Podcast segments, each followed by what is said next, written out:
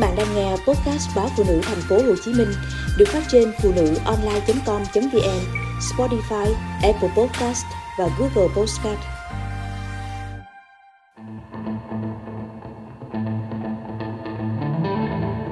Khi ấn phím bút đặt chỗ trên một ứng dụng app để đặt xe, chúng ta đã vô tình để lại dấu vết số.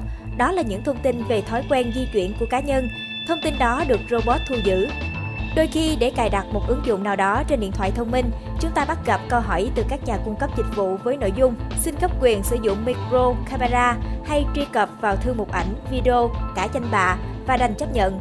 Đó là sự chấp nhận đánh đổi thông tin cá nhân. Robot của các ông lớn công nghệ có thể nghe lén, quan sát và hiểu chúng ta hơn cả những người thân của mình. Nhưng không chỉ có các ông lớn công nghệ mới đánh cắp dữ liệu cá nhân, nhiều doanh nghiệp, tổ chức, nhóm xã hội trong nước cũng khai thác trái phép các loại dữ liệu cá nhân cho mục đích kinh doanh hay thậm chí mục đích xấu. Hành khách đi máy bay trong nước nhận tin nhắn mời gọi của hãng taxi khi máy bay còn chưa đáp xuống.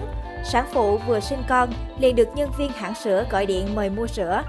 Làm sao họ có được thông tin chi tiết về từng hành khách, từng sản phụ như thế nếu không có sự tiếp tay? Hiện nay, nhiều đơn vị trong nước thu thập dữ liệu cá nhân, cơ quan công quyền, y tế, giáo dục, ngân hàng. Nhiều đơn vị cung cấp các dịch vụ đã để lộ thông tin cá nhân và dữ liệu của người dân, người dùng, khách hàng. Tình trạng tùy tiện thu thập, làm lộ thông tin cá nhân tại Việt Nam đã đến mức nghiêm trọng. Thông tin riêng cũng như thông tin cá nhân của công dân Việt Nam được pháp luật bảo vệ, hiến pháp, bộ luật dân sự, luật bảo vệ người tiêu dùng và các luật chuyên ngành về viễn thông công nghệ thông tin, giao dịch điện tử đều có quy định về quyền cơ bản của công dân và bảo vệ thông tin cá nhân. Hiện nay, khi trí tuệ nhân tạo can thiệp quá sâu vào các hoạt động trong đời sống trên môi trường số, pháp luật cần tiếp tục được hoàn thiện. Robot với những thuật toán thông minh của các công ty lớn về công nghệ lâu nay âm thầm theo dõi chúng ta.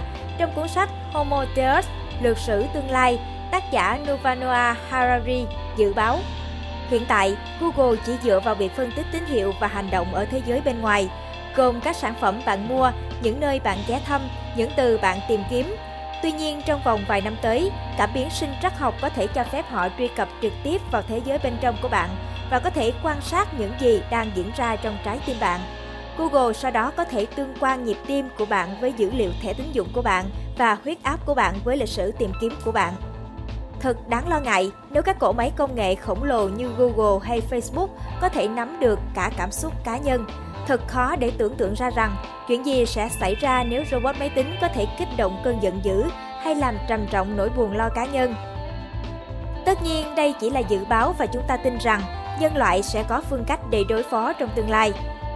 Trở lại với câu chuyện lộ lọt dữ liệu cá nhân ở Việt Nam. Trong báo cáo trước Ủy ban Thường vụ Quốc hội hôm 10 tháng 8, Bộ trưởng Bộ Công an Tô Lâm cho biết, dữ liệu cá nhân của hơn 2 phần 3 dân số Việt Nam đang bị thu thập, chia sẻ trên mạng với nhiều hình thức và mức độ chi tiết khác nhau. Rõ ràng đây là con số đáng báo động. Nó báo động rằng từng cá nhân hãy có ý thức bảo vệ dữ liệu riêng của mình.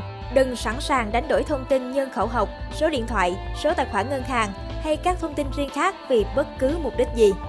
Và để hạn chế thực trạng đáng báo động ấy, các cơ quan chức năng cũng cần quyết liệt điều tra và xử lý nghiêm các hành vi thu thập, làm lộ hoặc khai thác thông tin cá nhân để trục lợi hoặc làm điều xấu.